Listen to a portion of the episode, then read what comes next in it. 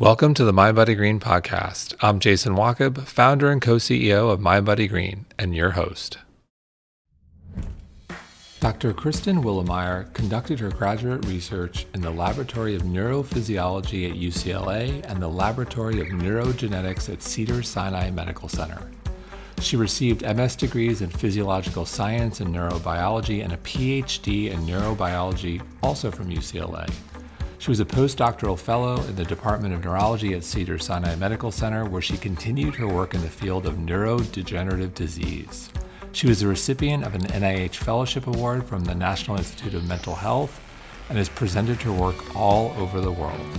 And she's now the best selling author of Biohack Your Brain How to Boost Cognitive Health, Performance, and Power. So, you guessed it, we are going to dive deep and do all things brain health today. Kristen, welcome. It is such a pleasure to be here with you today. Thank you so much for having me on your podcast. So, I love your book, Biohack Your Brain. And one of the things that stuck out to me immediately was the work you had done, specifically the clinical research you were involved with looking at the brains of retired NFL players. So, can we start there and fill us in on, on what you saw and the subsequent protocol that you developed?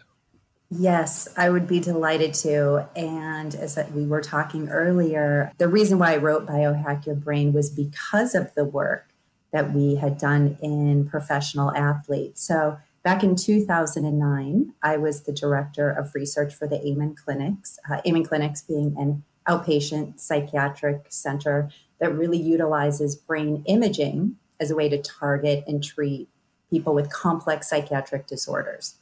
And one of our first big studies was this study in 2009 looking at the brains of 100 professional football players who had played for a minimum of three years on an NFL team and we wanted to ask the question what happens in the brain? What are sort of the long term effects of playing professional football?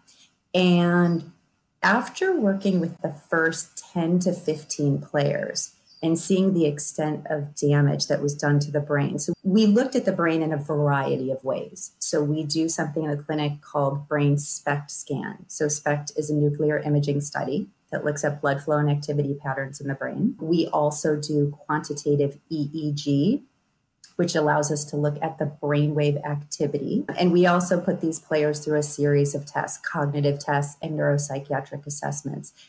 And as a whole, after looking at the first 10 to 15 players who came into the study, we noticed that there was significant, what we call global hypoperfusion in the brain. And that's just a fancy way of saying we saw significant deficits in blood flow throughout the brain when we compared those subjects to our normative database. And our normative database has 100 healthy individuals. And trust me, it took us almost 10 years to collect a database of truly healthy individuals. So, after seeing this, we realized being in a clinical setting that we couldn't just work with players who had such significant brain damage. And again, it was diffused throughout the brain. We saw damage to the prefrontal cortex, the temporal lobes, the parietal lobes, the occipital lobes, and the cerebellum.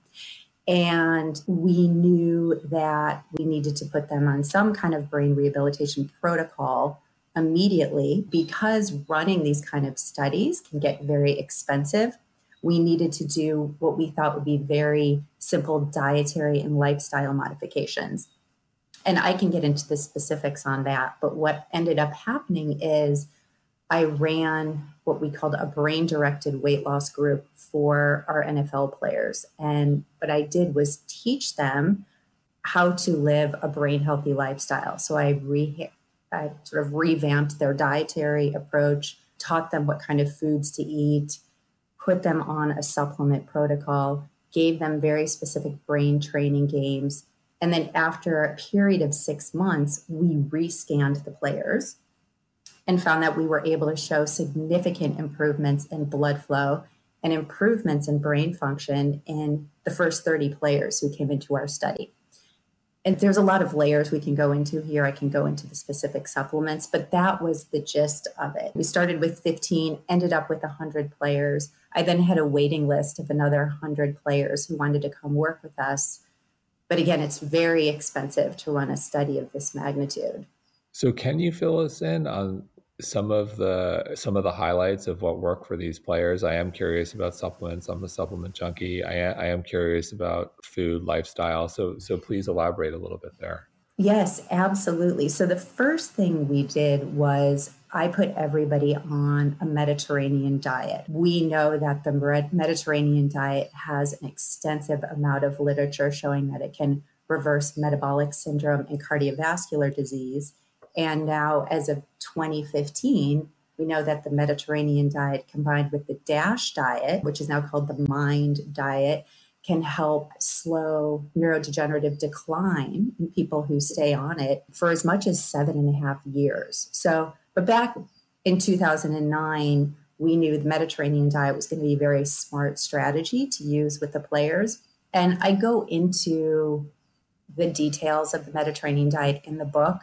When working with the players, I I sort of made it very prescriptive. So it was much like a pilot would have a checklist before he was going to fly a plane. You're going to have three servings of a green leafy vegetable each day. You're going to have one serving of an orange or colored vegetable. You're going to have one serving of a legume, two servings of a fruit, preferably berries, because we know berries are loaded with antioxidants. Those are going to protect your brain.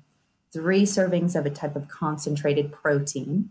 And depending on what somebody's food preferences are, you could have meat, you could have turkey, chicken, fish. Then you have, you know, your serving of nuts and seeds, 10 to 12 nuts, not eating a whole bag of nuts. It really was prescriptive in the fact that there were also very specific guidelines around how much somebody could have.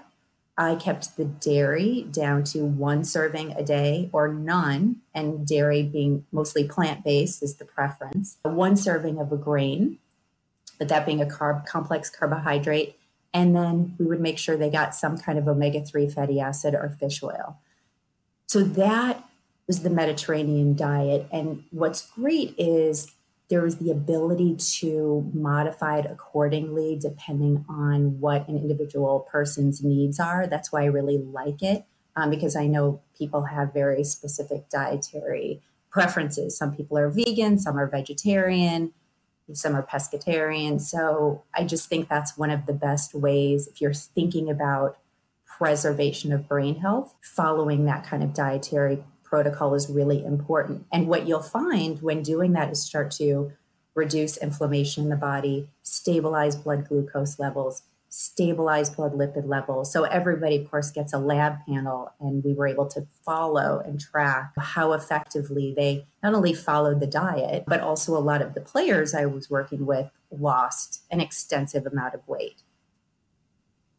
So, given what you read in the news uh, with regards to, to, to ex football players. It goes beyond NFL. You read about the mental health issues, depression, suicide, violence. It's, it's terrible. It's not a pretty picture. It, kind of a two part question here. One, in, in, your mind, and you're going under the hood, you're looking at yeah. their brains. One, one must think, how is football even legal given the damage that's going on in the brains? And then on the other hand, okay, it is legal. Should it almost be mandatory for every football player to engage in this protocol post football because otherwise they are going to be facing some serious mental health issues and unfortunately there's collateral damage it, it, as we've just seen recently in the news. Yeah. Um, to your point, and again, I think this is why I thought it was so important to write this book because after looking at the scans of hundreds of professional football players. So the first study we published was in 100 players. We published a subsequent study in 161 players. And pretty much everybody who participates in a collision based sport is going to have over time, it's the repetitive subconcussive impacts that happen over the course of weeks, months, years. I mean, with our the professional athletes in our study, they probably had a minimum of 10 years of repetitive subconcussive impacts. They may or may not have had a concussion, but it's those repetitive subconcussive impacts causing the shearing and tearing of not only the delicate neurons, so we call that diffuse axonal injuries, but also the tearing of the damage to the blood vessels. And if you don't give the brain time to repair, you're starting to have this sort of these degenerative changes that happen over the course of time. And to your point, a study is already published in the Journal of Neurology showing that professional football players have three times the likelihood to have a neurodegenerative disease in the general public, that being Alzheimer's or ALS. And having done work with players back in 2009, we're well over a decade since I started working with them. And I have a handful of players. One of them is now deceased. Several of them have Alzheimer's disease. One has ALS. So I'm sort of watching in a longitudinal fashion the players that I've worked with and what's happening to their brain. And so I think it's really important not only to be aware of, yes, chronic traumatic encephalopathy. Um, we can't diagnose it in a living human, but we see it posthumously. And I think everybody's aware now if you're going to put helmet on your head, you just need to be consciously aware that that kind of damage is going to happen. And what I want people to sort of be empowered by is there are strategies that you can take if you're going to participate in those kind of sports that can I'd like to say reverse some of the damage. I mean, we're not going to be able to fully reverse any of that damage because it's just cumulative over time. It's no different than when I talk to people about Alzheimer's or dementia. Those of us who've worked in a laboratory setting, which was sort of the first 10 years of my career, those diseases of aging, the cellular changes happen two decades before you have a symptom. So, Alzheimer's starting in your sixth or seventh decade of life, say average age 65 those cellular changes are happening as early as 45 or 50. Now, if you add on top of that, that you're participating in a collision based sport, whether it's rugby, football, you're BMX biker, you're a military veteran. I mean, let's not forget veterans are also sort of part of this group of impacts to the brain, but those are more from IEDs and traumatic brain injuries. But what you're seeing is you're going to have an earlier earlier issues with cognitive impairment memory issues behavioral issues mood instability. And as we're seeing with some of the professional football players when you get damage to the temporal lobe which is sort of mood and memory centers that's where you see the increase in aggressive behavior violent behavior and combined with damage to the frontal lobes which governs impulsivity you start to have a really challenging situations. So you've got a brain damaged professional athlete, right? Damage to the frontal lobes, damage to the temporal lobes. Now, again, they're at uh, increased likelihood to be more aggressive and impulsive and do things, we would say almost without forethought and sort of acting and reacting. And these are the things that we need to help people get in front of, which is why I'm glad we're starting to have more conversations in the mental health space with athletes, you know, allowing athletes to feel comfortable in speaking about having mood issues. And it's that's a hard thing for men to do. Sure sure. And, and I, think look contact sports it's still it's a relatively small portion of the population. So i'm going to segue to the but it, there's a much bigger problem with regards to our cognitive health. 10% of all americans over the age of 65 have dementia. And and you say it's all about blood flow. And you mentioned blood mm-hmm. flow earlier as well. So can you talk about blood flow and talk a little bit about if I'm young, I'm healthy, the things I need to do now or I need to be on the lookout for. So by the time dementia hits or cognitive decline hits, sometimes it's almost too, it's not too late. I don't want to say it's too late. There are things you can do, but you, you want to get ahead of it and you can make lifestyle decisions now that you will reap the benefit from years 20 20 plus years from now?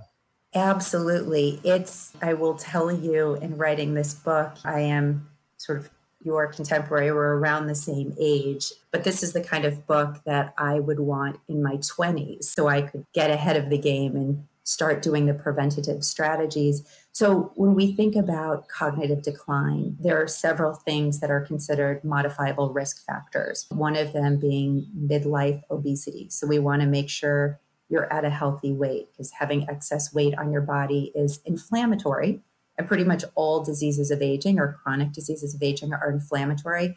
So if you want to get ahead of the game, we want to have you at a healthy uh, weight for your height.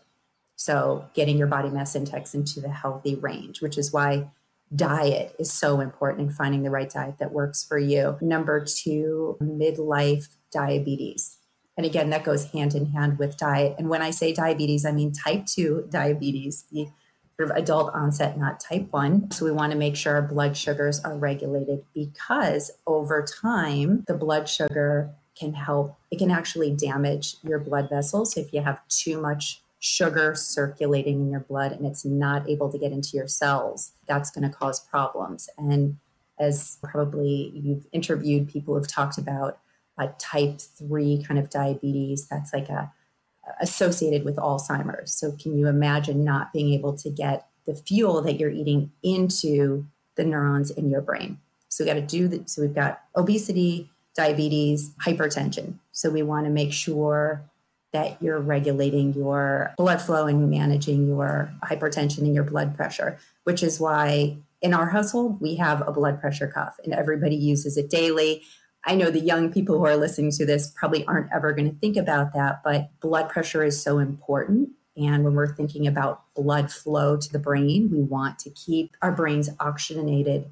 And when we start to lose blood flow to the brain through anything, I mean, you can lose blood flow to the brain through exposure to toxic substances, through head injuries, through obesity, diabetes. So we want to think about these things. So we've got obesity, diabetes, midlife hypertension, treating depression. So depression can be an inflammatory condition as well. That's why it's really important if you're if you have any kind of psychiatric issue to make sure you get help addressing that. Physical inactivity. So being physical and exercise is so important. We've got 400 miles of blood vessels, uh, capillaries in our brain. So, the easiest way to protect our brain long term is to get daily exercise, whether that's sustained aerobic activity combined with some resistance training. I think doing both is really important. I would tell people to get daily exercise, even if it's just walking the 10,000 steps a day, which when I was teaching my weight loss groups and I had people in those groups that were in their 70s, 80s, and 90s they may not be running over to the gym, you know, to jump on a treadmill or to sit on a bike, but they could get their, you know, Fitbit and make sure that they're walking at least 10,000 steps a day. So getting that exercise in, you want to make sure that you maintain uh, your social network. That's also really important. It's a risk factor for dementia with aging. And I think we're learning more about this now during the pandemic. Loneliness is a big issue with people. And I think maybe one of the silver linings of the pandemic is that we're more aware of loneliness, not just in the older populations, because that's what happens when people get older. They sort of get isolated, they lose their jobs, or their families have moved away. And again, that increases your risk of dementia. So just staying socially connected. And then smoking. So I think we all know smoking is not great for your brain health 4000 chemicals that are in cigarettes and cigarette smoke so we want to make sure you don't smoke and cognitive activity. So we want to make sure you stay cognitively active throughout life. And one, one of my favorite uh, stories that I like to share is because this is personal is Betty White, the actress, uh, comes and visits people in the building that we live in Los Angeles. And she just turned 99.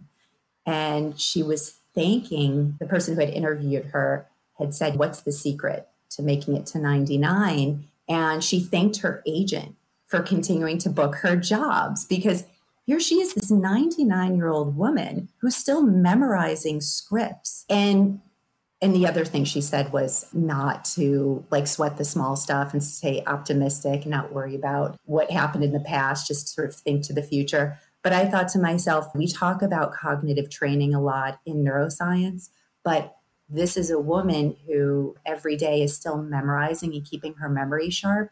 And so I like to share that story because this is something that we can all do. We can all find ways to keep working our brain and keeping it going. I love it. Who doesn't love Betty White? God bless her. I know. Uh, she looks amazing, by the way. she like glows. And oh my gosh. So you talked about exercise, and I'd love mm-hmm. to to drill down a bit there in in terms of specific exercises or specific exercise for potential ailments. Yes. Yes. So what we found is there are different kind of exercises that work well for people who might have anxiety versus depression versus ADHD. Overall, we like everybody to get sustained aerobic activity in the peer reviewed literature that is really what has been shown to not only grow new new neurons in the hippocampus which is the area of the brain critical for learning and memory when our hippoc- when our hippocampus shrinks as we age, we start to have memory problems. So when you're in your 70s or 80s, you might have an MRI that looks at hippocampal volume. So we definitely want to keep the hippocampus nice and big and so exercise helps do that, sustained aerobic exercise, because it boosts brain derived neurotrophic factor, the factor that keeps that area of the brain strong. But if you have ADHD, so problems with attention, focus, sustained attention, some of the best exercise that you can do is the HIIT training, the high intensity interval training. That's because it helps to boost dopamine in the brain. It gives that boost of dopamine in the prefrontal cortex. So you can do the HIIT training or even the boxing can really be helpful for people who have that. For depression, we want to have people do more of that sustained aerobic activity over the course of at least 30 minutes to 45 minutes. That really helps to boost serotonin, which is calming to the brain. That's why we like those longer forms of exercise for depression.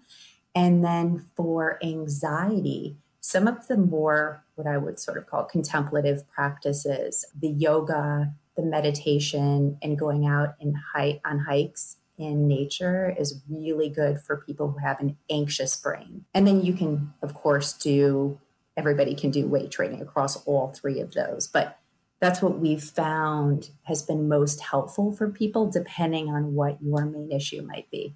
Interesting. You know, you mm-hmm. mentioned going for walks in nature.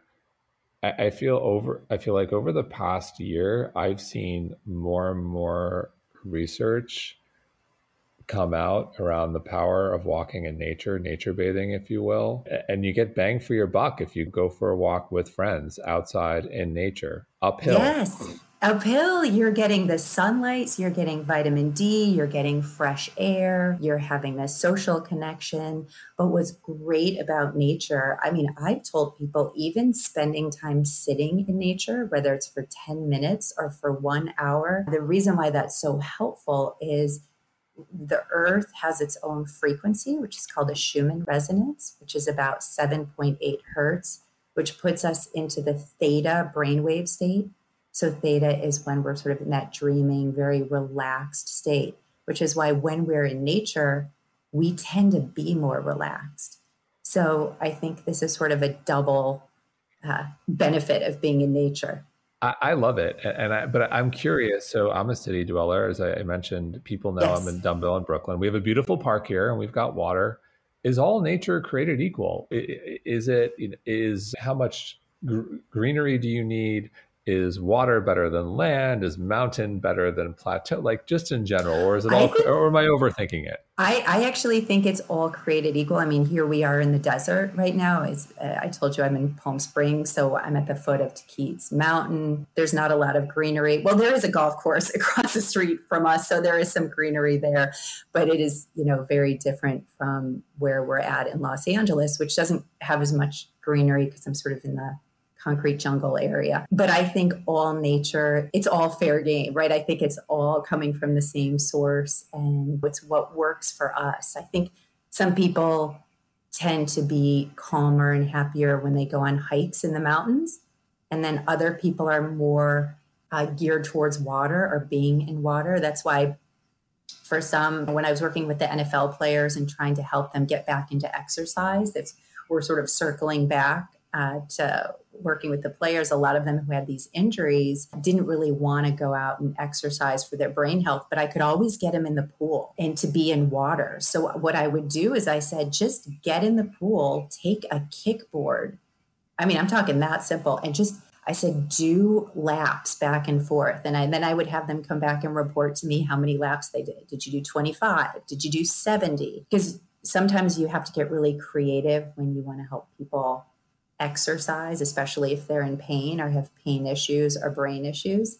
I thought I'd throw that in. So that's the the water piece. The water can be very calming to the brain, being in it. I love it. And you mentioned exercise, you mentioned swimming. I go to hydration, and you say hydration is huge for brain health. So fill us in. I am a big fan of making sure everybody's hydrated. In fact, one of the first things that I do when I teach people about taking care of their brain health is to make sure they are drinking their daily, as you drink your water, their daily. I have to. I'm becoming self-conscious. I've got my thirty, uh, my thirty-two ounce Yeti of Yay! water. I got to do it. That's so perfect. Yeah, I, I, will tell you. So, the Institute of Medicine has these standard recommendations that men should drink around 125 ounces of water per day. Women drink approximately 90 ounces of water.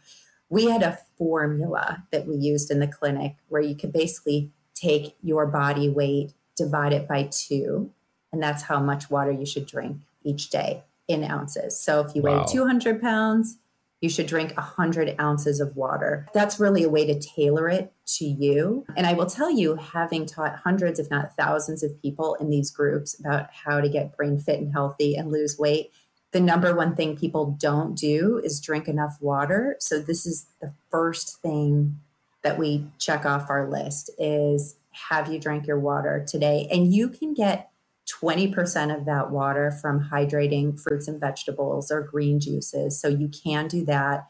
You can do the lemon waters, the spa waters. So there's flexibility in how you get your fluids. But if you think about the fact that your brain is 75% water, and I tell, and I write in this book, it's not juice, coffee, tea, it's water. And it's just it's going to help keep your blood pressure normalized. It's going to help flush toxins from your cells.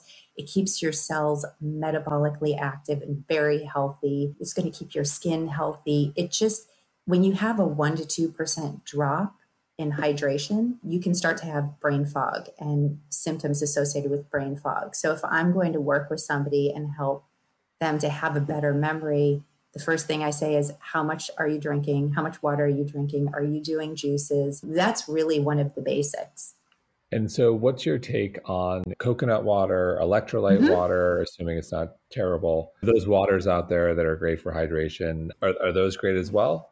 I love the coconut water and I love electrolyte water. I used to do it myself, as I talk about in the book, when I was having fainting spells. That's really what kept me stabilized is just plain water with an electrolyte solution. If you're going to do the coconut water, one of the rules that I had in our group was no more than five grams of sugar per serving. And, and when I teach people about how to take care of their health and their brain health, I stick with sort of very regimented sugar guidelines. So women should really not have more than 25 grams of sugar per day, men no more than 36 grams per day. And that's according to the American Heart Association.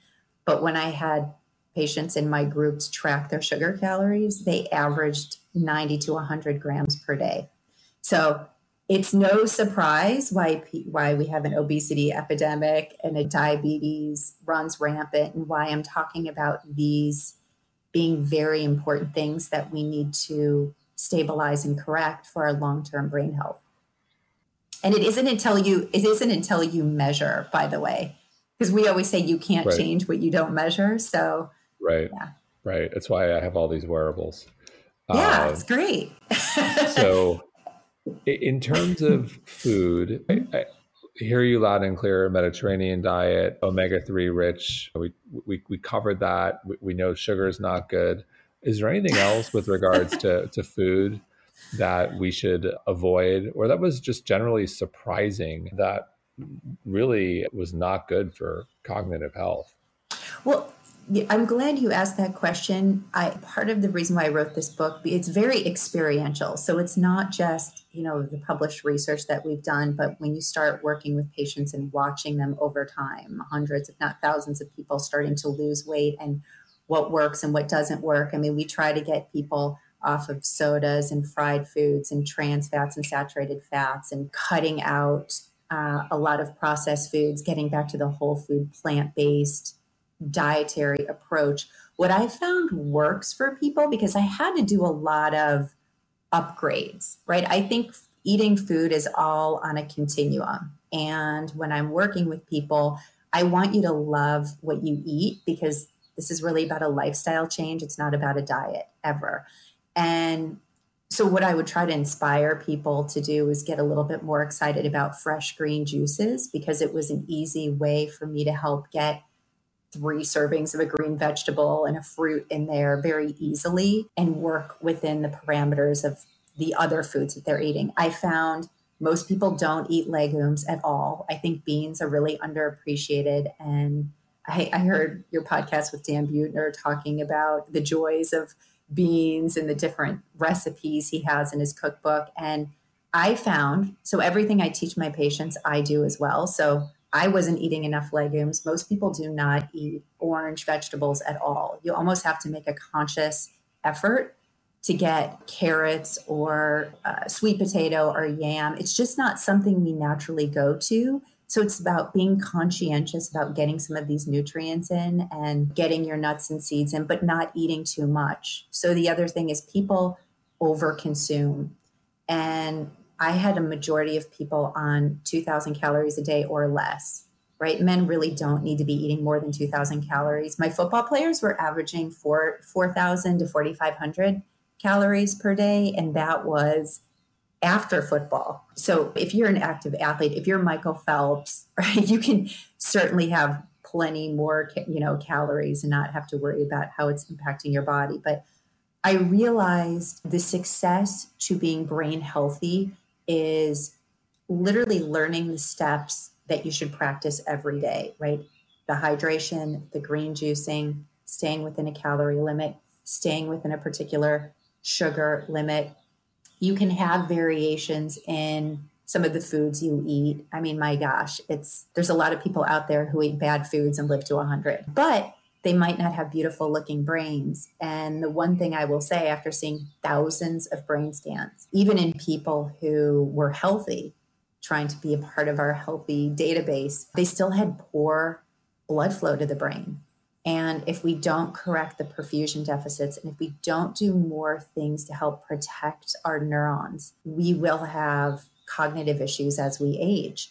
And it's just inevitable. I talk about it in the book. The brain volume declines with age, starting at you know age 40. We lose about 5% volume each decade. So we want to do these things. We want to make more conscientious efforts on doing what I call some of these very simple things, very simple lifestyle changes, if practiced consistently, will support your brain health for a lifetime.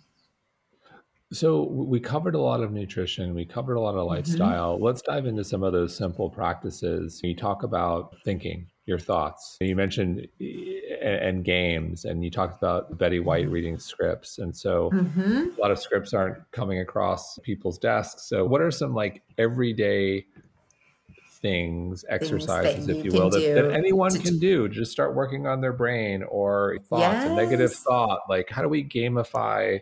Our everyday existence so that we can build uh, better brains? Well, number one, if we're going to go into sort of how do we train our brain, the number one thing I think people need to do more of is long form reading, 15 to 30 minutes of picking up any kind of a book. When we're younger, that's how we learn not just vocabulary, sentence structure, how we relate to the world at large. And I think reading for a lot of people is a long lost art, not reading text and social media and quick reading, but I'm talking about just finding books that you're interested in because the brain learns and forms these cognitive maps. So the more reading you're doing as you age will still keep your brain sharp. You're going to continue to learn. So I think that's very simple. And you can elevate your game by speed reading. You can actually learn how to read faster or but just getting in the long form reading each day. I do brain training games. I've learned that they worked in the clinical setting. We used to have tailored brain training games based on your deficits. So if we scanned you and then did certain testing and we knew we needed to work on the prefrontal cortex and help you with your sustained attention, concentration, focus, working memory. So I do like tailored brain training games. I use Brain HQ. It's really easy. It's on my phone. You know, it's easy to do 10 minutes. So that's another thing that you can do to train your brain. I love learning new words each day. So I have the Merriam Webster app on my phone. I am every single day I learn a new word. And then what I do is I practice writing it with my non-dominant hand. So 95% of us wow. are right are right-handed. And what you'll find is if you start doing that, it's just a fun thing. I think in neuroscience, we're always trying to learn new ways to step out of our comfort zone. But when you start writing and doing things with your non dominant hand, you will start drinking with your non dominant hand. You'll start brushing your teeth with your non dominant hand. And even small little changes well doing something with your non-dominant hand may not improve your memory per se. It's going to strengthen connections because every single kind of movement we make is always strengthening connections in our brain. So it's just new learning is about stepping outside of your comfort zone and what we like to call it's like stretching your neurons. So you're you know working new circuits and these are i think every single person who's listening could read from a long form book for 15 minutes a day learn a new word a day practice writing it with your non-dominant hand teach it to your spouse teach it to your friend because actually repetition if you repeat it five times throughout the day, it'll help take it from your short term memory. And when you go to sleep at night, it can then help get encoded into your long term memory. So that's a fun way to start. And of course, I could go into how you improve your memory, but yeah, how do you? so you these know, are, give, give, us some. T- if what are what are the the? These are fun, like like yeah, brain what, what training. Should we do? Uh, it, you know, sometimes I tell people it's all in what you want to remember. One of the other long lost arts is just writing by hand. So I'm a big fan of writing by hand. I read a book, I take notes on a notepad by hand. When I'm learning something new, I'm listening to a TED talk, or if I was listening to a podcast that you have and I want to learn something, I will write it out by hand because when we write by hand, we organize things in our mind. And the more that we're doing, that's what I'm saying. I think people have stopped writing by hand, they text now, and it's harder to remember things by text. And even when we're reading things on the phone, so I've learned that reading by phone versus reading from a book is a little bit different. We tend to remember things that we read out of a book or a newspaper because, as I was saying, the brain can form these cognitive maps. They can see the pages and remember facts that were on certain pages based on the location of the information that you're reading.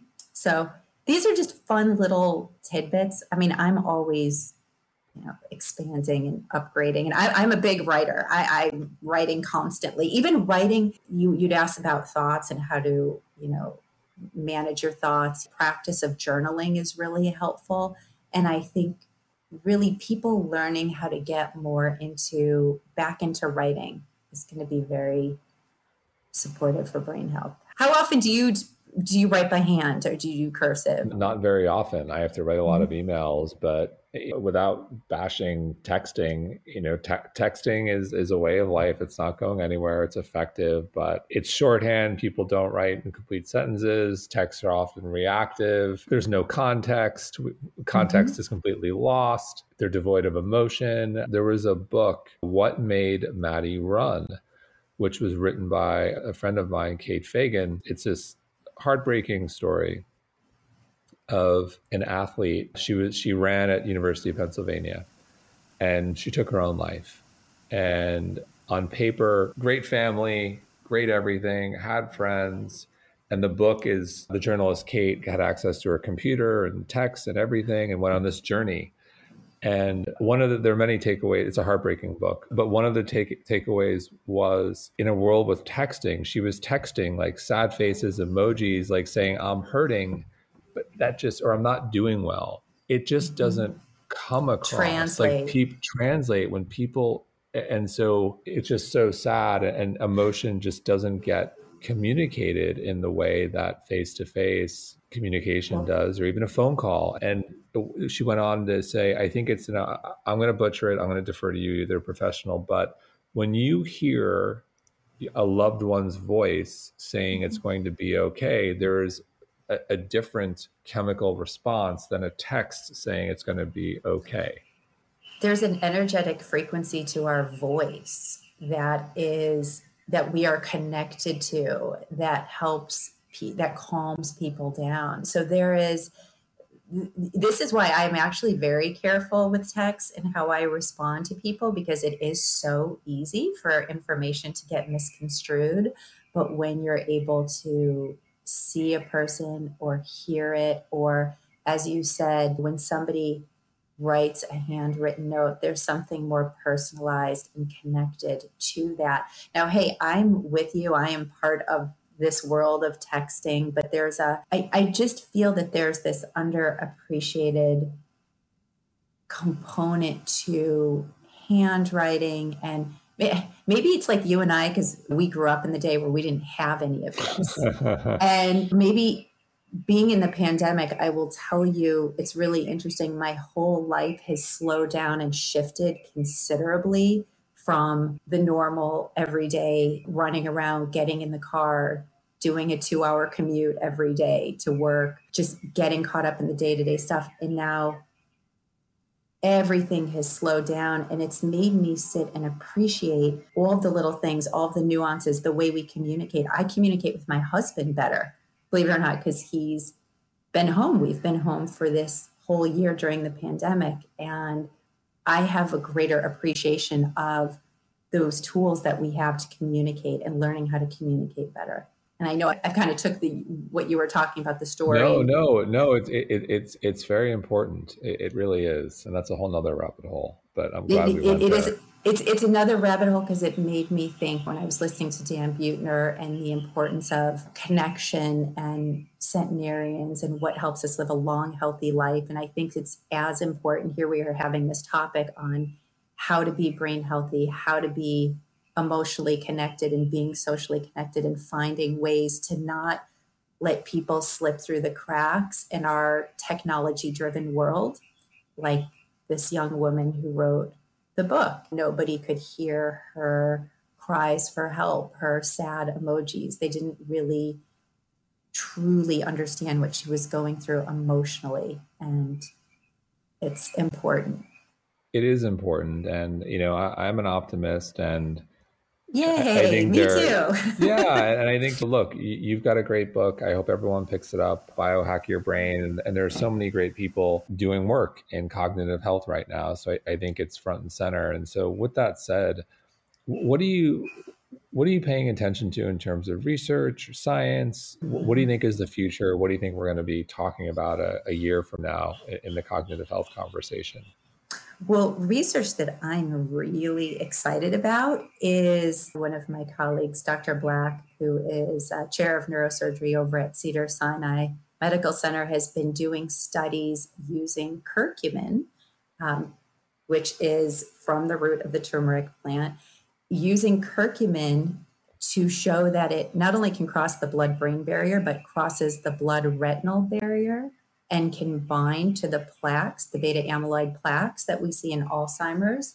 And we can potentially use uh, visual testing to identify people who might have early Alzheimer's before they have cognitive symptoms and be able to address it and treat it right decades before the disease could happen. So to me, that is an extraordinary advancement in science. Imagine that you could take your mother or you could go yourself to have an eye test, right? So you take a form of curcumin that binds to this, crosses the blood, uh, blood retinal barrier.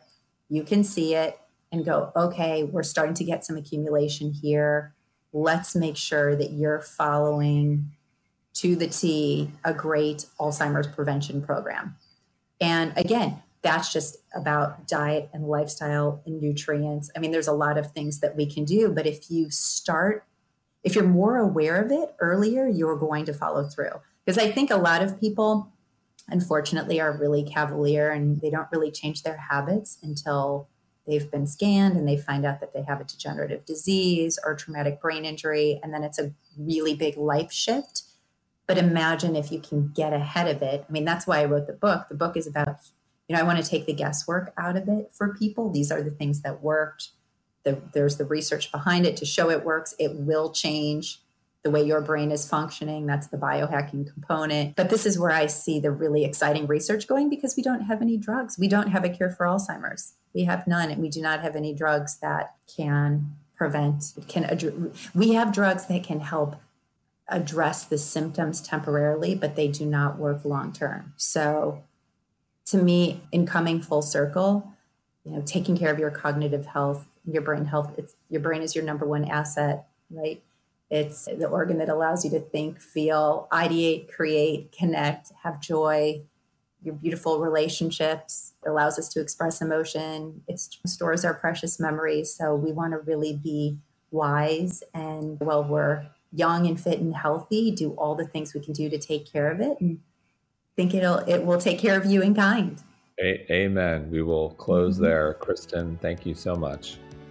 Oh, it's such a pleasure. Thank you so much for having me.